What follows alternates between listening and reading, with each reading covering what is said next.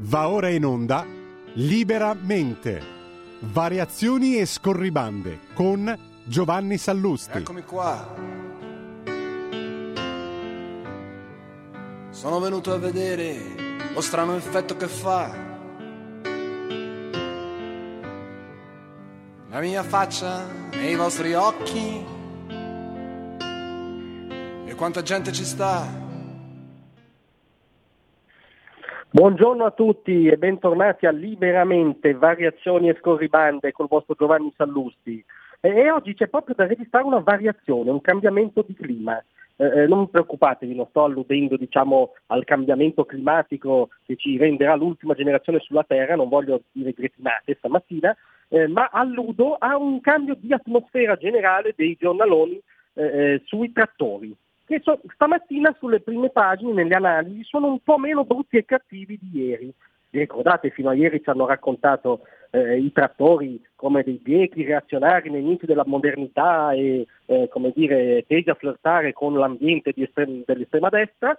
Oggi, oggi, le prime pagine eh, hanno, trasudano molta più empatia per i trattori. Eh, eh, e sia Corriere che Repubblica che Stampa, che come spesso sapete sono il giornale unico, eh, eh, eh, aprono sui trattori, ma la più veramente, eh, come dire, quella che si è convertita di più proprio alla protesta è Repubblica, che titola il Festival dei Trattori. E, e, ma come mai? Ma perché questo cambio di clima? E, ce lo dice proprio un editoriale, giuro, è intitolato così sulla prima pagina di Repubblica, l'effetto Ariston su Meloni e Lollo. Cioè, L'idea è che i trattori ora possano costituire un problema per il governo e quindi non sono più dei biechi reazionari appesi ai sussidi, nemici della transizione eh, green, ma eh, sono quelli che possono creare l'effetto Ariston contro il governo. Ora, mm, eh, ci sarebbe, c'è, da ridere, cioè tragicomico che quello che era diciamo, un tempo il giornale no, del, del ceto medio progressista riflessivo, la Repubblica, eh, eh, sia ridotto a evocare l'effetto Ariston, no? perché ormai eh, l'opposizione politica è inesistente, no? si perde tra armocromisti e, e, nostalgie fuori tempo massimo del reddito di cittadinanza. Eh, eh, eh, la classe intellettuale che una volta era il punto forte della sinistra appunto è impegnata ogni giorno a dirci che siamo l'ultima generazione sulla Terra, cosa rimane di credibile contro il governo? L'effetto Ariston dei trattori, che Amadeus diciamo, da consumato professionista, qualcuno potrebbe dire paraculo in senso tecnico, eh, eh, subito ha cavalcato, ha detto venite all'Ariston, l'Ariston ha aperto ai trattori, anche perché io ho fatto il perito agrario, no? come se questo fosse un, un elemento di rimente, eh, eh ma perché Amadeus eh, eh, è quello che è, è un grande intrattenitore, non ha, non ha un contenuto ideologico, cioè lui ieri può cantare Bella Ciao, perché sa che avrà le prime pagine, andrà in tendenza, domani può aprire i trattori indifferentemente, non ha, non ha, problemi di contenuto, lui deve vendere il prodotto. E, e, e, anche tutti questi signori devono vendere il prodotto, no? devono vendere il prodotto antigovernativo e allora va bene anche rivalutare i trattori.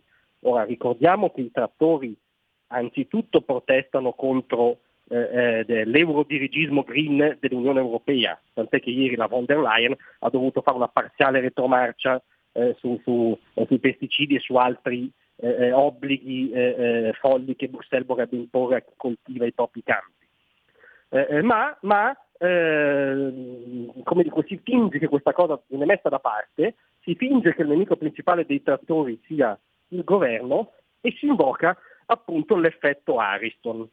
Allora qual è il punto? Che si vuole provare a fare dei trattori gli utili idioti della, della compagnia di giro eh, eh, della sinistra. Utile idiota, anche questo è un termine tecnico, viene attribuito a Lenin, no? indica chi involontariamente può essere utilizzato perché fa gli interessi del partito, della causa, eh, all'epoca del comunismo, oggi del, dire, del, eh, dell'opposizione politicamente corretta a questo barbaro governo di destra.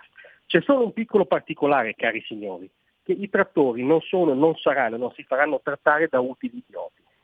I trattori sono persone che vogliono continuare a produrre, lavorare, che vogliono vedere le loro aziende crescere, prosperare, che vogliono dare un futuro ai propri figli, non sono eh, eh, utilizzabili eh, eh per nessuna ideologia e anzi eh, facciamo un appello da qui al movimento dei trattori, non fatevi utilizzare da utili idioti del mainstream, perché oggi è questo il tentativo in corso, oggi siete improvvisamente eh, eh, simpatici, simpatici anzitutto a Repubblica.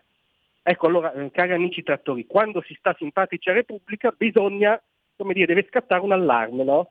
Mm, bisogna ascoltare bene quello che sta succedendo perché c'è un tentativo di strumentalità in corso.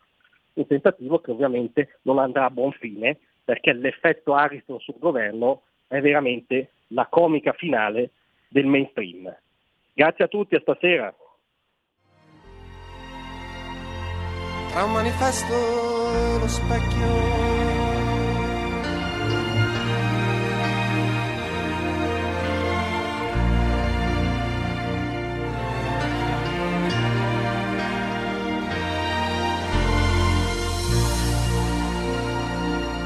Avete ascoltato Liberamente.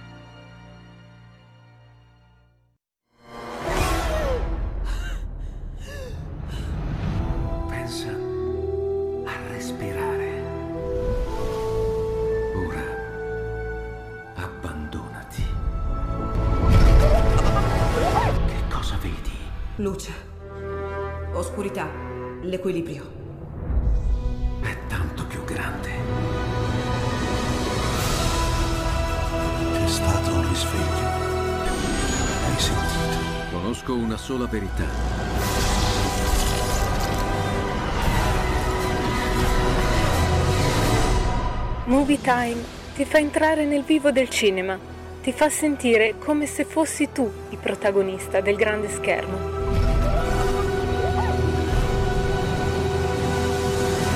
Ogni sabato dalle ore 16. Allora, stasera è tornato a trovarci un amico, oltre che un collega, è Felice Manti, inviato del Il Giornale, il quale è autore, con l'amico e collega anche lui, Edoardo Montolli, di Olindo e Rosa, il più atroce errore giudiziario nella storia della Repubblica, volume che è uscito per i tipi di Algam Editore, lo potete trovare anche in formato mm, ebook. Allora, io intanto ringrazio te Felice del tuo tempo e con te ringrazio anche Edoardo, mh, perché questo in fondo è una sorta di sequel del Grande Abbaglio che è stato il primo libro che voi avete dedicato alla strage di Erba. Ora, io non sto qui a fare il riassunto del volume, che è ovviamente una controinchiesta molto dettagliata, con la prefazione, attenzione, con la prefazione del PG Cuno Tarfusser, che è il magistrato che si è battuto e ha ottenuto la revisione del processo a Olindo e Rosa. Ecco, io ho letto il libro, insomma, ho cercato il più possibile di sottolineare alcuni momenti, poi stamattina c'era anche il professor Sartori che è stato sentito da Giulio Cainarca mh, e io giungo ad alcune conclusioni. La prima conclusione è che dall'esposizione e anche dalla semplice narrazione dei fatti, che vengono però messi allo specchio con le carte dell'accusa, attenzione, non le carte della difesa, le carte dell'accusa, uno può agevolmente porsi questa domanda.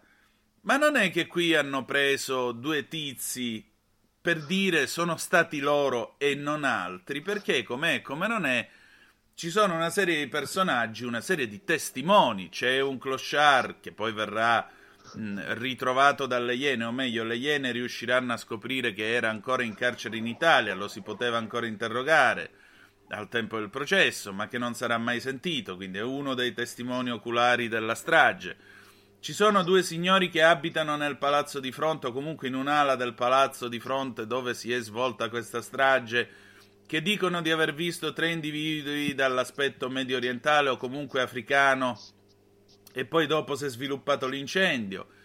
Ci sono, tutti, ci sono tutte le testimonianze ve- e le versioni che vengono ritrattate, cambiate da Olind e da Rosa. Ci sono le registrazioni, le intercettazioni ambientali, addirittura Rosa glielo dice pure quando Olindo dice ah vabbè io mi accollo tutto ma almeno tu esci e lei risponde ma che t'accolli che non è vero niente. Allora la domanda è è agevole ipotizzare che noi qui siamo davvero davanti al più grande errore giudiziario della storia della Repubblica Italiana, insieme con la vicenda del povero Enzo Tortora? Eh, secondo noi sì, eh, noi già nel sottotitolo del Grande Abbaglio, libro uscito nel 2008, era Due innocenti verso l'ergastolo col punto interrogativo, perché in cuor mio confidavo, poter dire è stata una nostra scelta, no? una mia scelta in particolare, che dare, dare scontato che l'avrebbero condannati sarebbe stato diciamo, eccessivo perché io al tempo avevo ancora, nutrivo ancora, e lo nutro in parte anche adesso, fiducia nella giustizia, la nutro anche per alcuni personaggi che si sono avvicinati a questa vicenda in maniera intelligente, non per altri. Però diciamo, allora c'era da parte mia la speranza che insomma alla fine diciamo, le prove che, che erano state diciamo, consegnate all'opinione pubblica non erano così granitiche come, come si pensava. No? Lì io lo dico sempre, alla sbarra in questa vicenda qua c'è l'informazione, c'è il cortocircuito mediatico giudiziario c'è la pigrizia con cui la stampa mainstream ha raccolto gli elementi che venivano loro consegnati con saggezza dagli inquirenti, si è fidata, come è giusto forse che sia, senza fare le necessarie verifiche di questa verità indiziaria, di questa verità investigativa, e di fatto la condanna dell'indomani Rosa Bazzi è iniziata non con la sentenza di primo grado o la conferma della Procura Generale di Milano in Corte d'Appello o diciamo in Cassazione con una sentenza che fa sorridere per le cose che dice. Ma è iniziata quando nel, nel cortile di casa della Corte di Via Diaz c'è un giornalista della RAI che dice Rosa Olindo perché in paese si parla solo di voi? Quella è una frase topica per capire che loro due erano già stati consegnati all'opinione pubblica, imbavagliati e impattati e incatenati da una sentenza di piazza, figlia di una serie di rivelazioni col contagocce, in cui tutto quello che in qualche modo era distonico rispetto a questa narrazione veniva accantonato, nascosto o addirittura come alcune intercettazioni fatto sparire. Il resto veniva consegnato a giornali e giornalisti, ripeto, un po' pigri, che sono bevuti queste considerazioni, sono innamorati di questa tesi, addirittura inventando inquietanti analogie con questa violenza figlia del vicinato e, per esempio, il clima del nord, brutto, sporco e cattivo, che ce l'ha con gli immigrati perché Bossi, no? Sì. Perché la Lega Nord, no? Perché il, il Nord razzista ce l'ha con... Quindi anche lì si è voluto costruire intorno a questa vicenda una spiegazione antropologica di, di, una stagione di questo paese, per fortuna che siamo lasciati alle spalle, ma non del tutto, per cui quella narrazione era anche funzionale a questo scenario politico, per cui erano tutti contenti, era contenta l'opinione pubblica che aveva i suoi colpevoli, era contenta la magistratura che aveva risolto il più atroce, eh, la più atroce eh, impresa criminale della storia italiana, erano contenti i giornalisti che avevano avuto a loro modo le loro felici intuizioni, perché ancora oggi, noi nel libro ricordiamo, tanti giornalisti sono impestati dei meriti, che sono dei demeriti, perché hanno detto delle cose che non sono vere e non saranno mai eh, come dire, verificate come vere, però sono interessanti perché ci raccontano appunto il clima di allora.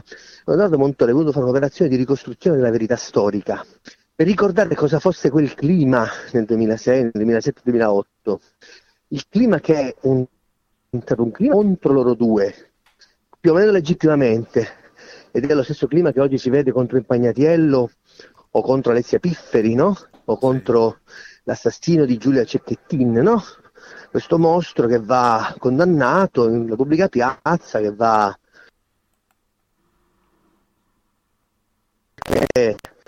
responsabile, come se in qualche modo deriva umana e la, eh, diciamo, la, la, la, fine dei nostri valori occidentali non sia in qualche modo una concausa di questo malessere, come se la mercificazione del corpo della donna sia un fatto, come dire, connaturato all'abuso che è stato fatto sui social del corpo della donna e anche in generale della sessualità.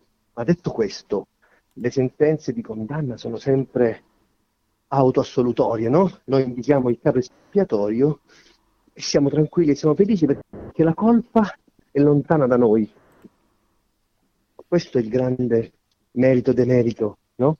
Di questi processi di piazza. Eh beh, ma Nel Pasolini già... perfetti colpevoli. Esatto, Pasolini aveva già detto nel 75 proprio questo, cioè eh, a tutti noi farebbe comodo avere, una- avere la possibilità di addebitare la violenza a una causa esterna. Noi siamo puliti in fondo, gli assassini sono quei due. Però qual è il problema? Il problema è che oggi, a distanza di 17 anni, la fragilità che noi già abbiamo sollevato al tempo si è manifestata in tutta la sua nettezza, sia perché un coraggioso magistrato ha preso a cuore questa vicenda rischiando in proprio anche sotto il profilo disciplinare il, l'8 giovedì al CSM si discuterà se Kuno Tarfusser poteva presentare quella richiesta di revisione e se nel presentare questa richiesta di revisione non abbia violato un codice organizzativo interno, come se il diritto di due persone ad avere un processo giusto e poi se voi vedremo questo processo non è stato giusto, no? fosse ossia più importante del rispetto di un regolamento organizzativo, il quale prevederebbe che solo il procuratore generale può occuparsi di fare una revisione processuale. In realtà, nel momento in cui Brescia ha accettato, senza rigettare la richiesta di revisione di Tarfus, di fatto ha disinnescato quella che era l'accusa più grave mossa a Tarfus. Però anche lì dobbiamo interrogarci su questa vicenda qui. Oggi possiamo ragionevolmente pensare che Olinda Rosa siano figli, la condanna sia figlia di un errore giudiziario, ma anziché indagare sulle cause di questo errore giudiziario eventuale, ce la prendiamo con chi ha detto, attenzione, qui potrebbe esserci un errore giudiziario.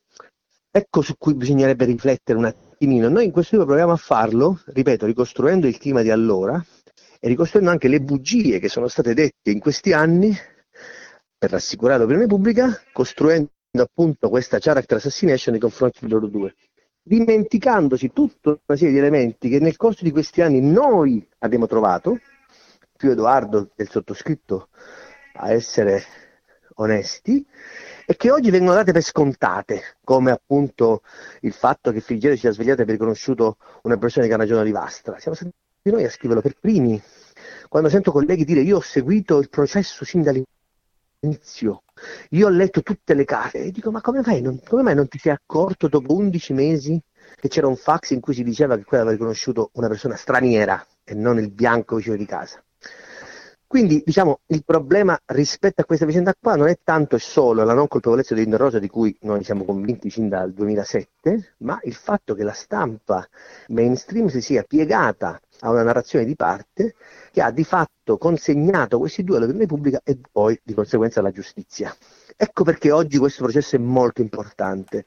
Se questa vicenda venisse accolta sarebbe una delle importanti sliding doors nella storia giudiziaria e anche credo giornalistica di questo paese, perché sarebbe l'occasione giusta per rivedere questo rapporto malato tra l'informazione giudiziaria e l'opinione pubblica.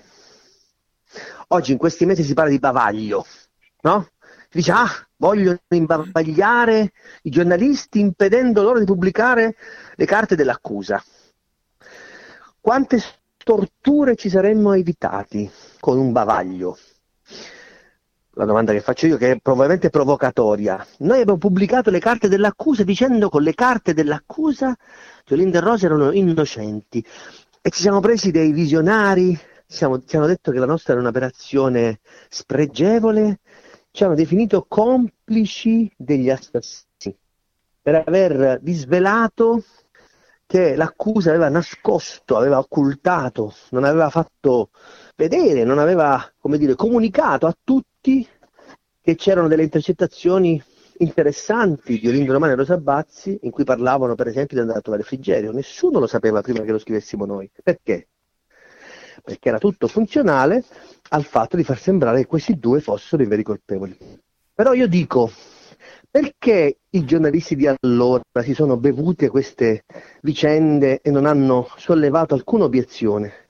Perché la narrazione era comoda e ce lo siamo già detti cento volte, ma oggi che queste bugie vengono fuori, il caso di ribadirlo, è il caso di farsi un esame di coscienza. Io vorrei, vorremmo con Edoardo Montori che questo libro servisse per l'opinione pubblica e per i colleghi che si sono volontariamente e involontariamente diciamo, sottoposti a questa operazione no? di propaganda giudiziaria, se facesse un esame di coscienza. Perché ancora oggi, caro Antonino, vedo delle operazioni di mistificazione della realtà. Vedo persone affermare cose esattamente contrarie a ciò che hanno detto in aula vedo manipolazioni di audio, di file, di prove pro domo loro, operazioni che a distanza di sette anni sono spregevoli, sono squallide, sono diciamo vere e proprie fake news, alla quale per fortuna la gente crede sempre meno. E questo ha a che fare appunto, e torno alla questione, con la credibilità del nostro lavoro. Io sono ragionevolmente convinto che questa vicenda qui ci debba interrogare su come vogliamo pensare di fare giornalismo. Non è il bavaglio che ci deve spaventare, è la verità preconfezionata che ci spaventa, che ci dovrebbe interrogare. Sono le verità nascoste che, ci vengono, che non ci vengono sottoposte, è la mancata verifica di ciò che legittimamente un procuratore o un tribunale o una corte sostiene è la necessità di contestare financo una sentenza di Cassazione. Lo dice la Cassazione, quella roba è verbo. Certo. Se la Cassazione dice che l'asino vola, ma per me l'asino non vola, per me sbaglia la Cassazione. E se questo processo verrà riaperto, si stabilirà senza ombra di dubbio che la Cassazione ha scritto delle cose non vere. E noi nel libro le ricostruiamo quelle cose che non sono vere, come per esempio la morte di Valerio Crubini la sentenza di Cassazione sulla morte di Valerio Corubini fa a pugni con la logica. E noi ricostruiamo perché fa a pugni con la logica. E se fa a pugni con la logica allora, e lo faceva allora, oggi che ci sono delle prove scientifiche che dimostrano che Valerio Rubini non poteva fare quelle scale con le ferite che aveva riportato, di cosa stiamo discutendo? Appunto. Senti Felice, eh, mi soffermo su questa questione che riguarda la nostra professione, perché il tema delle prove ov- ovviamente è stato, ampia- è stato, ampiamente sviscerato su questa radio da te, da Edoardo, da Nino Monteleone, da altri coraggiosi colleghi che eh, naturalmente eh, sono convinti dell'innocenza di Rose Olindo, ma io vorrei parlare però del giornalismo, perché vedi, mentre tu parlavi di questo, dei eh, colleghi, ah ma io ho studiato le carte, di questo clima anche questa presentazione Sbatti il mostro in prima pagina, per citare questo film del 1972, se mal non ricordo. Ecco, mi hai fatto pensare al clima che si scatenò attorno al caso di Capocotta, Vilma Montesi, negli anni 50. Questa ragazza trovata eh, morta sulla spiaggia di Capocotta, vicino Roma, e tutto il clima che si scatenò attorno, perché la stampa cominciò a raccontare qualsiasi cosa sulla vita di lei, sugli eventuali potenti che potevano essere interessati a questa morte e così via. A me pare che non si sia andati oltre il clima da spiaggia di Capocotta. Mi sembra che questa sia un'altra Capocotta trasportata nel profondo nord, cioè qui c'è una stampa che nel bene e nel male è stata più attenta a cogliere dei boatos, possibilmente diciamo così qualificati, lo metto con le virgolette alte, ehm, dei boatos più o meno qualificati e sbatterli in prima pagina a prescindere. E, mentre invece c'è stato dall'altro lato qualcuno che si è seduto al tavolo, ha preso l'incartamento e ha cominciato a dirsi: Scusate, ma qua dice questo, qua dice quello, qua dice quell'altro. Ma non è che le cose non stanno propriamente in questo modo. Voglio dire, noi ancora, dopo 17 anni, anzi ora 18, se, se, tu fermi la gente, la gente è convinta davvero che i carabinieri hanno trovato eh, la lavatrice di, di, Rosa Bazzi che aveva appena finito di lavare i panni sporchi del sangue della mattanza. Eh, qualcosa è saltato, o meglio, qualcosa non si è mai evoluto rispetto a Capocotta, rispetto anche che poi è lo stesso clima che ha circondato eh, la storia di Enzo Tortora. Voi, per esempio, ricordate i meme che hanno fatto alla Bazzi e a Olindo Romano, voi ricordate i biglietti con le minacce di morte che la gente è andata a mettergli sotto casa. È lo stesso di quando Gaia Tortora dice io andavo per strada, mio padre era in carcere e gli italiani mi facevano il gesto delle manette alla Murigno. Cioè l'italiano è sempre questa cosa qui, perché eh, non è solo la stampa italiana, è anche l'italiano medio che si rivela nella sua, come potremmo dire, meschinità, possiamo dire meschinità. Beh, guarda, eh, diciamo che in questi anni eh, la politica non ci ha restituito un'immagine di se stessa all'altezza delle aspettative e quindi in qualche modo quel clima forcaiolo nato con mani pulite, in cui si è rivelata eh, la verità cioè la politica è fatta di persone spregiudicate che rubano, che ne approfittano, eccetera, eccetera, è diventata verità giudiziaria con tutti i distinguo del caso e questo ha, dato, ha, liberato, ha scatenato le coscienze di chi pensa che sia tutto, eh, come dire, tutto marcio, tutto schifoso, tutto fallimentare, eccetera, eccetera. Per cui lo stesso atteggiamento colpevolista a prescindere, direbbe Totò, che gli italiani hanno avuto nei confronti della politica, con i danni che questo ha prodotto, e lo vediamo purtroppo ancora oggi, si è riversato anche di cronaca che sono stati propinati esattamente dopo il caso Vima Montesi che è stato il primo spartiacque nella storia della narrazione giudiziaria italiana eh, ci sono riversati in un'opinione pubblica che è stata invasa da una serie di informazioni sulle vicende processuali e su un fatto di cronaca senza che l'opinione pubblica fosse adeguatamente istruita e preparata e pronta e predisposta a comprendere il valore di queste informazioni. Questo è anche figlio del fatto che purtroppo con la comunicazione social a cui siamo abituati il contenuto si è via via scarnificato ed è rimasto lo slogan.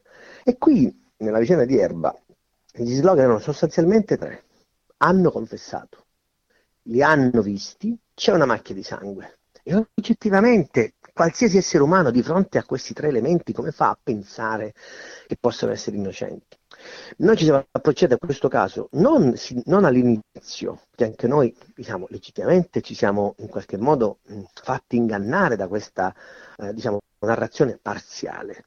Noi siamo accostati a questa vicenda all'udienza preliminare quando sono successi tre fatti Primo, sono cambiati i legali, non è più l'avvocato d'ufficio, ma è Fabio Schembri, persona di Reggio Calabria che io conoscevo, il principe del foro di Como, Pacia, e l'avvocato Luisa Bordò, bravissima, sempre del foro Comasco. No?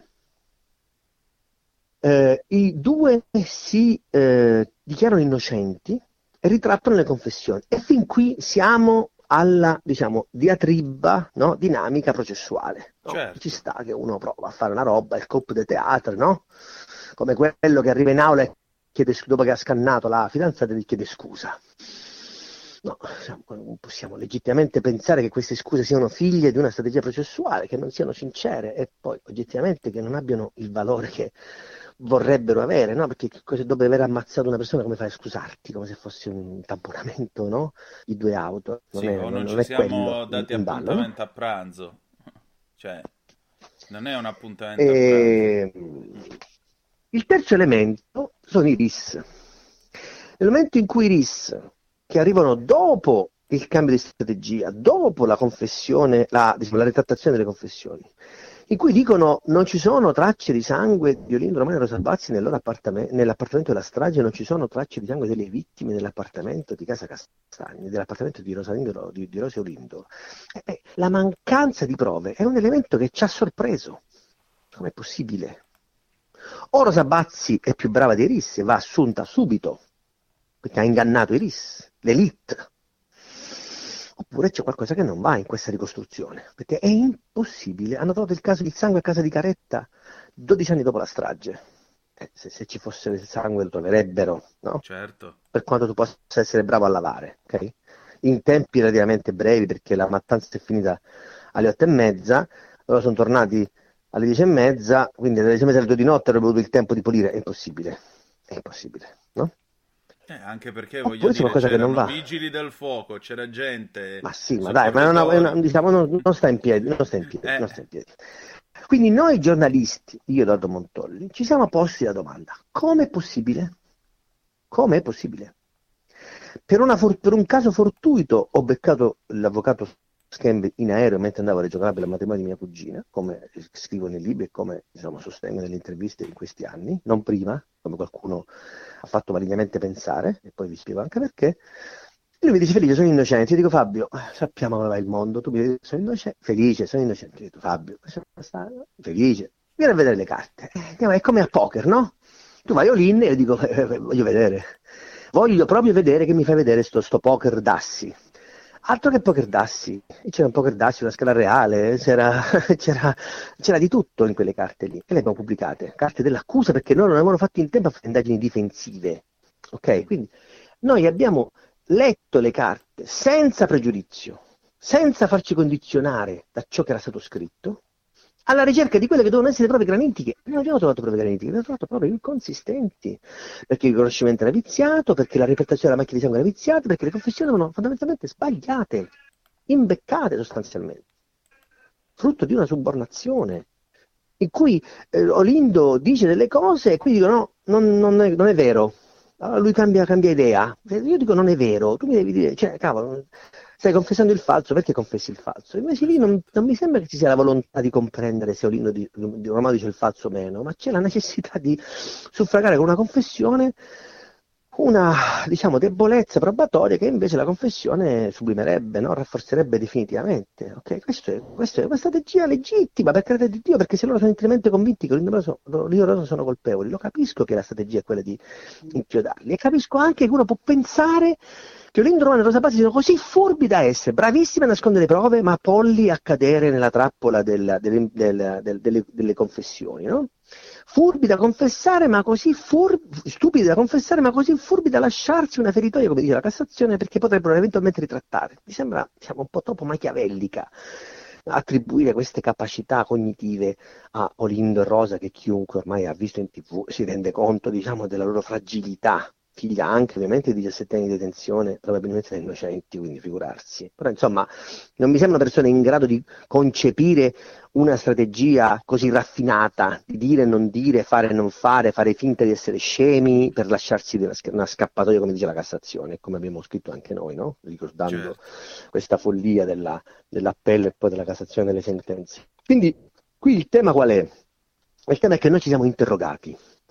Altri colleghi si sono adagiati su un'altra verità, su una verità costituita, rafforzata una sentenza, va bene, ma il nostro mestiere qual è?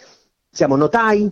Siamo notai delle verità altrui o siamo, come dire, osservatori critici della realtà? Se una cosa non torna, dobbiamo dire che non torna, dobbiamo dire, vabbè, lo dice il giudice, a posto così. No, è un altro giornalismo, è un altro. Quello è un giornalismo che fiancheggia l'azione della magistratura, figlia di una stagione di Tangentopoli che è cresciuta anche perché c'era un giornalismo fiancheggiatore di questa magistratura, di questa eh, volontà moralizzatrice testimoniata e anche, come dire, certificata da alcune dichiarazioni che la magistratura avrebbe dovuto imporre una politica corrotta, malata, no? come se eh, diciamo, l'inquisizione della magistratura fosse l'unico rimedio necessario al male della politica corrotta. Non è così, non sarà mai così per noi. Noi siamo garantisti, noi siamo per garanzia, per le garanzie dei- dei- degli imputati che non sono state rispettate in questo processo. Questo processo a Como e a Milano non è stato giusto, non è stato equo, ma non lo dico io, lo dicono i fatti, lo dice il clima che Edoardo e il sottoscritto abbiamo vissuto. Io racconto molto brevemente eh, diciamo, la mia esperienza in tribunale. Io ero uno, io facevo il deschista, non ero, non sono un segugio, no? un cronista giudiziario, sono una persona che in buona fede ha visto delle carte e ha detto scusate c'è qualcosa che non va, no? Come un bambino che non sa leggere il bilancio ma capisce che 2 più 2 non può fare 5 e dice scusate 2 più 2 non fa 5, questo bilancio è sbagliato, ma non c'è bisogno di essere laureato alla Bocconi, no? In quel caso, quando ci siamo approcciati a questa vicenda, io facevo il deschista, ero un chilo di pietra, no? Era uno che faceva i titoli, era uno che faceva un altro lavoro, no? Quando ho tirato fuori degli scoop e abbiamo tirato fuori delle verità nascoste da chi avrebbe dovuto invece diffondere e da chi avrebbe dovuto cercarle, che non ha fatto, pensavo che sarei, mi sarei meritato un posto in prima fila al processo e così non è stato, sono stato, diciamo, tra virgolette retrocesso, una crisi serie B, in una saletta attigua alla sala, diciamo, all'aula no? principale del, processo del Tribunale di Comodo il processo. Al secondo grado non sono stato neanche mandato in appello, mm. Sono andato a titolo personale, mettiamola così. Ma questo perché ovviamente dopo la condanna tutta la, eh, diciamo, la, la, la, la, teoria innocentista ovviamente di fronte a una sentenza è stata in qualche modo indebolita, no? Perché ovviamente se c'è una sentenza non è che puoi discutere troppo, no? Anche se certo. essendo giornalisti di fronte a una sentenza io discuto. Ma comunque, in quel clima lì, in cui provavo a raccontare il processo dal mio punto di vista, eh, mi sono improvvisamente trovato in un clima ostile, come se io fossi appunto il fiancheggiatore dei cattivi, cioè mi sono trovato dalla parte dei cattivi, che è una parte spiacevole per chi, come me, 17 anni fa, avevo poco più di 30 anni, ero un ragazzino idealista, no? Era convinto di essere giusto, di giocare coi buoni in qualche modo. Mi sono invece trovato collocato nel girone infernale dei cattivi, mi sono sentito addosso lo sguardo di commiserazione, di pietà, di disprezzo delle parti civili, dei colleghi, del Presidente del Tribunale, mh, della Procura, che ha evocato noi giornalisti come teori, teoricamente diciamo, i, i, complottardi, no? come se, la, la, secondo la requisitore del PM Astori, la ritrattazione delle confessioni fosse parte di una strategia di stampa, di una strategia innocentista, come se io fossi quello che ha imbeccato Schembri, no? Sì. Cosa è ovviamente non solo non vera, ma anche diciamo, non dimostrabile perché, ripeto, la prima volta che ho visto Fabio Schembri, dopo averlo conosciuto in passato per la vicenda di Erba, è stata successivamente all'udienza preliminare. Ma al di là di tutto questo, mi sono trovato in questa condizione spiacevolissima di essere additato come cattivo, come se tu in un processo di mafia fossi contro Torrina, capisci? Certo. E questa è una situazione che mi ha, eh, diciamo, amareggiato e che mi amareggia tutt'oggi, però racconta, dal mio modesto punto di vista, il clima di allora, in cui si era tutti contro uno. Come se appunto alla sbarra ci fosse Rina, in cui è possibile solidarizzare con Rina, no?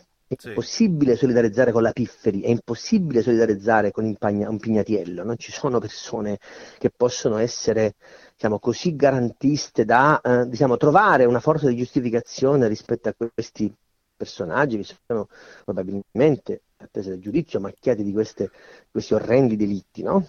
Sentirsi dalla parte dei cattivi pur sapendo di essere nel giusto è stata una sensazione che io non auguro al mio peggior nemico.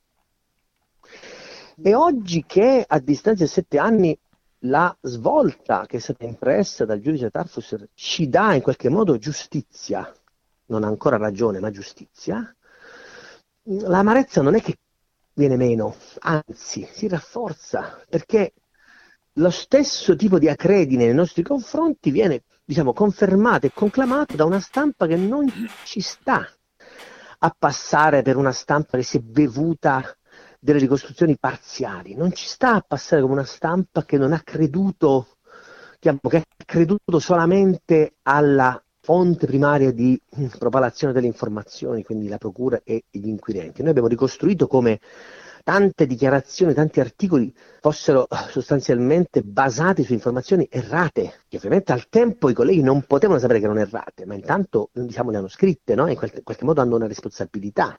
Se io dico il giorno dopo l'interrogatorio del 15, quando Frigerio riconosce il, lo straniero, non riconosce Olindo, ma eh, descrive uno straniero mai visto prima di etnia araba di Granagione di Vastra e chiede di cercare questa persona nella, nelle persone di, di etnia araba che frequentano Casa Castagna e sul giornale mi vedo scrivere che lui è riconosciuto un bianco, c'è un problema. C'è un problema per il giornalista che ha scritto questa cosa senza verificarla e per chi ha detto al giornalista di scrivere che era stato riconosciuto un bianco. Esatto.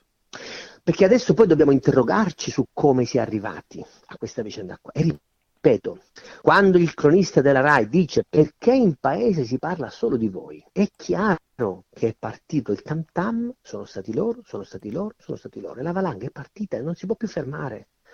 ed è talmente gigantesca questa valanga che tu non ti puoi mettere a dire ah ma la repertazione delle macchine di sangue, vabbè ma sono dettagli. Sì, ma il riconoscimento è frutto della subordinazione, eh, vabbè ma sono dettagli, poverino. Ma le confessioni non tornerebbero, eh, ma chi è che confesserebbe un reato che non ha commesso? E Sartori dice il 25% delle 350 persone innocenti che sono state in galera, lo dice Sartori a Cainarca no? stamattina, no? Sì. Quindi il 25 e il, e il 75% di questo 25%, quindi la maggior parte, aveva un quoziente intellettivo mm, diciamo inferiore a 100 e probabilmente è il caso di Lindo Romani Lo Sabazzi. Quindi noi oggi dobbiamo interrogare.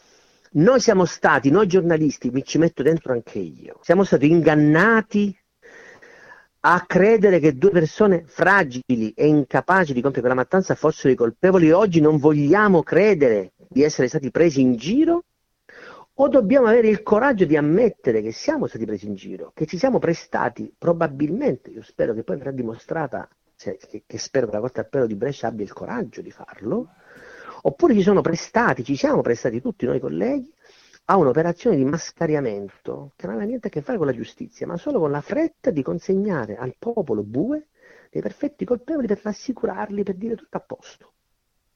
Perché al contrario si sarebbe dovuto dire che a distanza di 17 anni i veri autori della mattanza, probabilmente persone di etnia araba, come dalle prime descrizioni, di Frigerio, ma anche dei vicini di casa, ma anche degli stessi soccorritori, ma anche di altri vicini di casa, come si chiama nel libro, sono stati capaci di entrare in quell'appartamento con delle chiavi, perché non c'erano segni di infrazione di cercare qualcosa, probabilmente soldi, perché quell'appartamento probabilmente era luogo di spaccio e potevano esserci del denaro o della droga.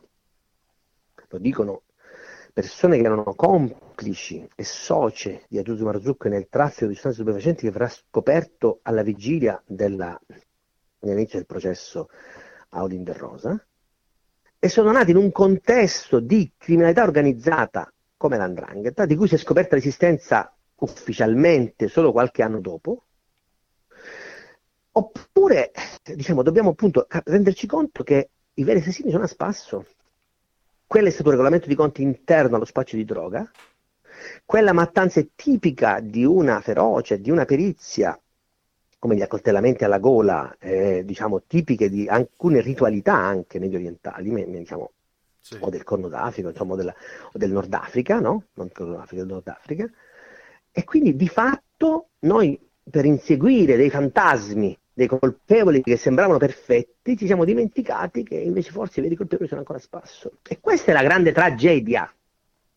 Perché noi dobbiamo una verità a Olinder Rose che forse sono 17 anni condannati ingiustamente, ma noi dobbiamo una verità ai morti, alle persone che sono morte in questa mattanza, perché loro sono vittime due volte e purtroppo i parenti delle vittime sono vittime tre volte perché anche loro sono giustamente e legittimamente gelosi di questa sentenza, perché sarebbe inspiegabile, sarebbe dolorosissimo dover ammettere di aver creduto per sbaglio che quelle due fossero persone colpevoli.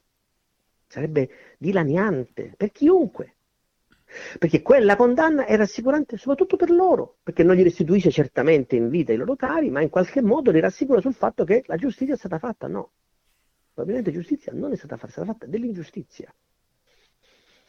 Per Senti. tanti motivi, per tante complicità, per tante situazioni che non si sono, diciamo, eh, verificate a puntino e che oggi quotidianamente si riverificano quando si dà del mostro a dei soggetti e si sente solo una campana.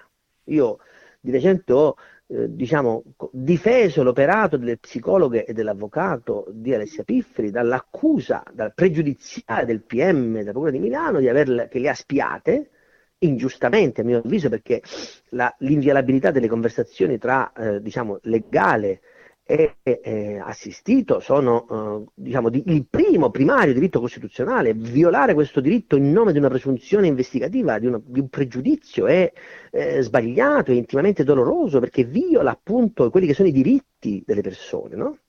Io ho difeso la necessità di difendere l'indifendibile come Alessia Pifferi e di fare in modo che i processi siano il più possibile equi, il più possibile pro eh, difesa, pro mostro, che il mostro, tra virgolette, abbia tutta la possibilità di difendersi, cosa che ad Olindo Romano e Rosa Bazzi è stata negata. È stata negata perché alcune persone che avevano testimoniato di aver visto altri soggetti non sono stati raccolti in aula. Alcune testimonianze avrebbero potuto in qualche modo ridimensionare la possibilità che questi soggetti avessero effettivamente compiuto quella mattanza. Sono state espunte. Tante prove non sono state prodotte, sono state nascoste, sono state cancellate. Addirittura alcune prove che potevano essere funzionali alla riapertura del caso sono state distrutte da un cancelliere del tribunale di Como. Ma di cosa stiamo parlando? Ma dov'è? Come, fa? Come si fa a pensare che questo processo sia stato giusto? Con, quando sono state distrutte delle prove che avrebbero potuto scagionarle o inchiodarle, perché se in quelle prove distrutte avesse trovato il DNA di Rosolindo con le nuove tecniche scientifiche, sarebbe finita. E invece l'hanno distrutte perché? Perché probabilmente chi le ha distrutte o chi ha chiesto di distruggerle sapeva che lì non avrebbero trovato tracce di Lindo Romano Sabazzi, a distanza di anni. Le hanno distrutte. Questi soggetti hanno diritto a un processo giusto, al netto del fatto che quando anche fossero stati loro, le prove raccolte non sono sufficienti a inchiodare la loro responsabilità, quando anche siano stati loro, ed è scientificamente impossibile, ma voglio essere generoso, sono stati loro, ma le prove raccolte non sono tali, non sono tali, anche se fossero stati loro, e non sono stati loro. Vogliamo fare questo processo? Secondo me sì, abbiamo la possibilità di farlo, facciamolo. È stato contestato addirittura l'istituto della revisione. Gli stessi soggetti che quando è stata proposta la revisione hanno detto ah, non è che i processi si possono riaprire, il Corriere della Sera, no? Non è che possiamo riaprire i processi, ma cos'è sta roba? Quando hanno assolto Zunchetto dopo 31 anni, hanno detto ah, la giustizia trionfa, bravi quelli che hanno riaperto il processo. Scusa? Per Zunchetto sì e per Olinda Rosa no? E perché mai? Perché? Forse perché tu hai paura della verità che c'è dentro quel processo, perché tu Corriere hai preso sin dall'inizio una posizione colpevolista e ancora di recente il Corriere della Sera ha scritto il falso, ha scritto che sul montatore di casa Castagna c'era l'impronta digitale di Olindo, ma quando mai? Noi abbiamo pubblicato il verbale sul fronte del blog in cui c'è scritto la ricerca di impronte digitali nel contatore di Casa Castagna ha dato esito negativo. Come fa un collega del Corriere della Sera a scrivere che c'è un'impronta digitale sul contatore di Casa Castagna? Quando il contatore di Casa Castagna è stato staccato alle 17.45, Olinda Rosa di averlo staccato prima della strage. Quindi non sanno manco loro quando è stata staccata la luce. E il Corriere della Sera vuole tutti i costi che sul contatore di Casa Castagna, dove Olindo Romano e Rosa Pazzi non hanno sicuramente messo mano, perché non sanno neanche loro a che ora è stata staccata la luce, ci debba essere l'impronta di Olindo. Ma di che stiamo parlando? Ci sono delle operazioni di depistaggio, di inquinamento, di avvelenamento dei pozzi in corso in questi giorni che tendono a dimostrare la colpevolezza di Romano Sabazzi sono operazioni di bassa lega, di bassissima lega, di bassissimo profilo, su cui, l'ho detto e lo, lo farò, l'ordine dei giornalisti deve assolutamente intervenire, perché se no ne va della nostra stessa professione. Se tu scrivi il falso, devi pagare. Se io scrivo il falso, pago. Ma se io scrivo il vero, tu scrivi il falso, non, pu- non puoi farla franca. La tua non verità, la tua falsa verità non può essere uguale alla mia, come mi è stato detto dal Consiglio di disciplina dell'ordine. Perché quella verità falsa è protetta da una sentenza. Perché nel momento in cui la Corte d'Appello da Brescia fa l'udienza, di fatto fa strame di quella sentenza, o comincia a fare a pezzi quella sentenza. Per cui quella verità non è più protetta da una sentenza, è una falsa verità.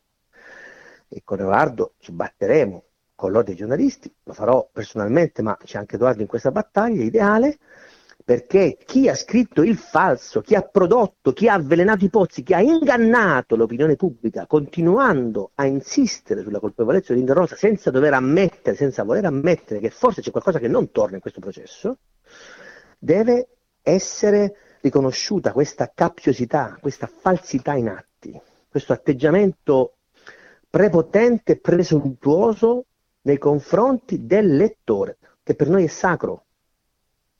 Ecco perché questa non è solo una battaglia sull'innocenza di Domani Rosa Bazzi, ma una battaglia sul sistema, sulla famosa separaz- vera separazione delle carriere, per dire una frase di Angelino Alfano, ripresa da Luca Palamana nel libro Il Sistema, la vera separazione delle carriere non è tra l'IPM e i giudici, ma è tra i PM e i giornalisti.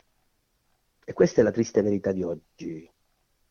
Ecco perché i giornalisti che si abbeverano solo alle fonti della procura oggi invocano il bavaglio. perché non, sanno, non saprebbero scrivere altro. Questa forse è la triste verità. Chi si lamenta di non poter più scrivere ciò che le procure propina loro, non lo fa per difendere la sua libertà, ma lo fa per difendere la libertà di poter scrivere quello che dicono i PM sapendo che nessuno lo negherà, perché lo dice il PM. Eh, se lo dice il PM, eh, se lo dice la sentenza, se lo dice la Cassazione, eh, chi sono io per dire che la Cassazione ha torto? Come se la Cassazione fosse no, l'elite. La Cassazione ha Oracolo, scritto sentenze direi. suicide, non oggi, dieci anni fa, quindici anni fa. Sofri, Sì. Adriano Sofri, per la vicenda di Calabrese, ha avuto cinque processi, due revisioni. Ah, Sofri sì e Olindo Romano Rosa Pazzi no? Perché mai? Perché Sofri è amico degli amici? Il quadro che hai tracciato, Felice, è un quadro davvero inquietante e quest'ultima domanda credo che debba riecheggiare nelle coscienze dei nostri ascoltatori. Ma soprattutto, ecco, quello che forse dovremmo tenere presente adesso il mondo quando si ferma, quando è che la macchina della giustizia tornerà a masticare di nuovo il caso Erba. Allora, intanto giovedì al CSM ci sarà diciamo, l'udienza in cui eh, Quindi l'8 il procuratore generale Tuno Tarfusser dirà le motivazioni che l'hanno spinto a presentare richieste di revisione, che ovviamente sono motivazioni di giustizia, perché lui dirà, come in qualche modo anticipato nella introduzione del libro, di aver agito da magistrato, perché aver- di aver verificato da magistrato che la forza e la graniticità che queste prove dovrebbero avere a sostegno di una sentenza così spietata come l'ergastolo per strage non sono così stabili e così solide come qualcuno ancora oggi vuole far credere. E di conseguenza è giusto che alla luce anche di nuove prove e di nuove scoperte scientifiche che demoliscono ulteriormente queste prove, è giusto che si riapra il procedimento e si verifichi se effettivamente queste nuove prove determinano una non colpevolezza di questi soggetti, quando anche, ripeto, siano stati loro e non sono stati loro, le- la scienza potrebbe dimostrare al processo, se si dovesse riaprire come io spero, che Valeria Cherubini non poteva salire le scale con quella ferita alla coscia, e quella ferita della coscia è successiva, quindi di conseguenza gli aggressori erano ancora all'appartamento quando sono arrivati i soccorritori e non sono scappati dal portoncino, ma sono scappati da- ai- dai tetti o forse dal balconcino, non lo sappiamo, ma certamente non possono essere Linder Rosa, che sarebbero andati- dovuti andare a casa e per andare da casa scappando dalla terrazzino dal tetto devono comunque rientrare dalla corte che era già piena di gente, ok? Certo. Questa è per dirne una verità che è del tutto incontrovertibile, ma ce ne sarebbero decine e i nostri ascoltatori che abbiamo annoiato fino ad adesso eh, lo sanno benissimo, no? Sul fatto che quel processo non sia stato giusto, noi diciamo, la nostra personale testimonianza racconta di un clima di caccia alle streghe che è spiacevole per chiunque si trovi in questa vicenda e che ancora oggi, ripeto, purtroppo si ripete.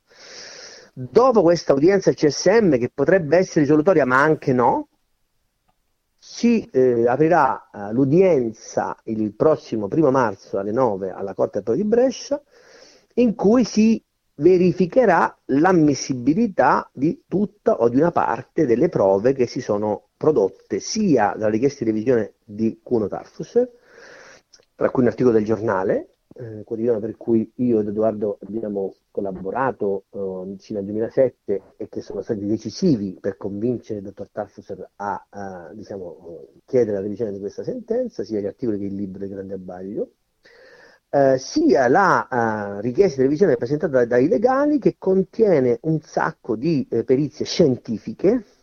Ecco, questo è un punto in cui ci tengo, eh, come il professor Sartori, no? La comunità scientifica forense si è mossa per questo processo, non tanto e non solo per confermare e per stabilire una volta per tutte l'astuta estraneità di Lindomano Rosa Bazzi a questa vicenda, ma soprattutto per ribadire che la scientificità delle prove che sono state prodotte a sostegno della colpevolezza di Linder Rosa non rientrano affatto nei parametri ferrei della scienza forense che oggi questi professionisti difendono. Quindi ancora una volta c'è una comunità, quella degli esperti, quella dei docenti, quella degli, degli psicologi, degli psichiatri, degli esperti di blood pattern analysis, degli esperti di comportamento eh, degli scienziati, no? che si muove non solo in difesa di Romano Rosabazzi, ma in difesa della scientificità delle prove. Perché se una confessione claudicante vale per essere condannati, siamo nei guai. Perché se la repertazione di una macchia di sangue fallace, traballante, per usare le parole di Gianluigi Nuzzi, collega che in questi anni eh, diciamo, si è distinto per le sue tesi colpevoliste legittime, no? se la uh, genuinità di una, di una, repertazione di una macchia di sangue, probabilmente frutto di contaminazione, come abbiamo scritto nel libro, eh, diventa valida a sostegno di una tesi, eh, di una sentenza di condanna, siamo rovinati. Se il riconoscimento di un soggetto fragile, probabilmente cerebroleso, probabilmente affetto da una mh, amnesia anterograda, per usare le parole del professor Sartori a um, Giulio Cainarca, bravissimo collega che in questi anni anche lui si è battuto come un leone per diciamo, rivendicare l'estraneità di Romano Rosabazzi a questa vicenda. No? Se un soggetto con un'amnesia anterograda è considerato un testimone attendibile, siamo rovinati, siamo rovinati, perché vuol dire che tutto è possibile. E invece la scienza forense è una cosa sacra, seria, perché la scienza è l'elemento che sublima, che conferma, che mette il timbro di autenticità a una prova.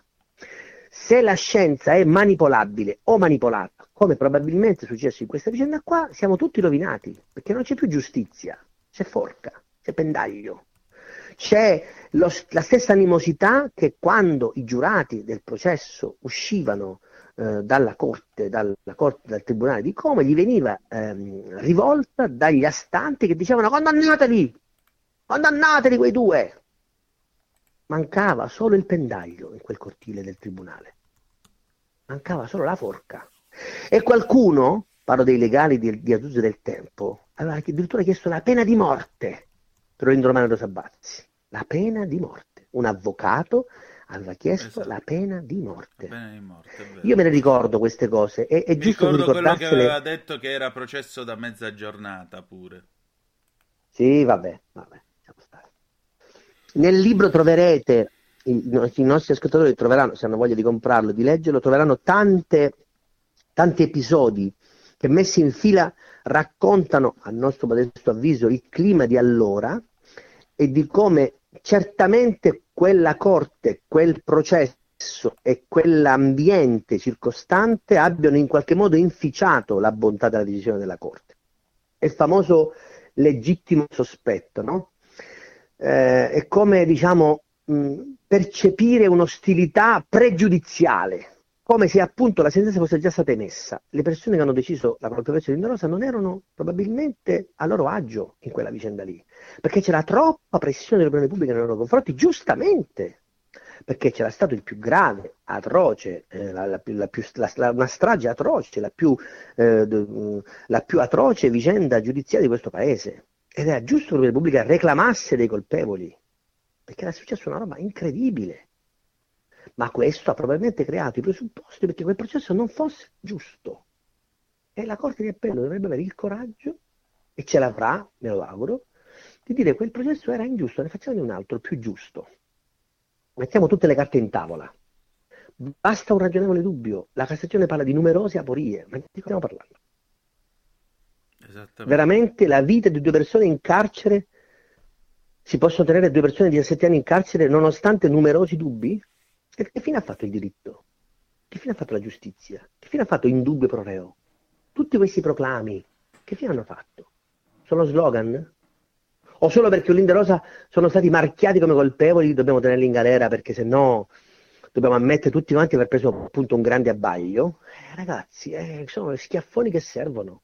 Capire dove è sbagliato, come da bambini, sono schiaffi che servono a fortificarci, a non commettere mai più lo stesso errore. E invece purtroppo con alcuni casi di cronaca siamo di nuovo, di nuovo al tutti contro uno. Siamo di nuovo alla mostrificazione nel bene e nel male, siamo di nuovo alla, alla eh, demonizzazione dei legali e di chi in qualche modo prova ad alleviare delle pene che sono, come dire, se anche fossero condanne a 20 anni, 30 anni, sono inutilmente come dire, punitive rispetto a delle persone che hanno compiuto degli atti efferatissimi, che sono imperdonabili e sono ingiustificabili, no? E non sì. c'è una pena che possa, diciamo, sanare la ferita enorme che questi soggetti hanno inferto alla comunità. però non possiamo neanche togliere loro il diritto di difendersi fino in fondo da accuse probabilmente verificate e vere e da responsabilità che sono, diciamo, molto probabilmente a loro interamente ascrivibili, non, proprio perché sono interamente ascrivibili, non possiamo eh, come dire, eh, viziare, avvelenare il clima demonizzando chi prova in qualche modo a difendere il mostro. Difendere l'indifendibile è un diritto che va sancito sempre, perché solo così la condanna è efficace granitica, perché si dà alla difesa la possibilità di dimostrare tutto quello che si può dimostrare. Più forti sono i diritti alla difesa garantiti al processo, più forte sarà la sentenza. Più fragili sono le concessioni alla difesa, più fragili sono le sentenze. E la vicenda di Rindromano Rosa Bazzi ne è la perfetta dimostrazione. Plastica. E questo è credo il, il senso della nostra conversazione di oggi.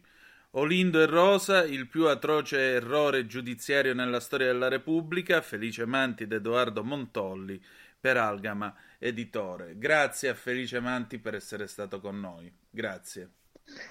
Grazie a te per la vostra pazienza.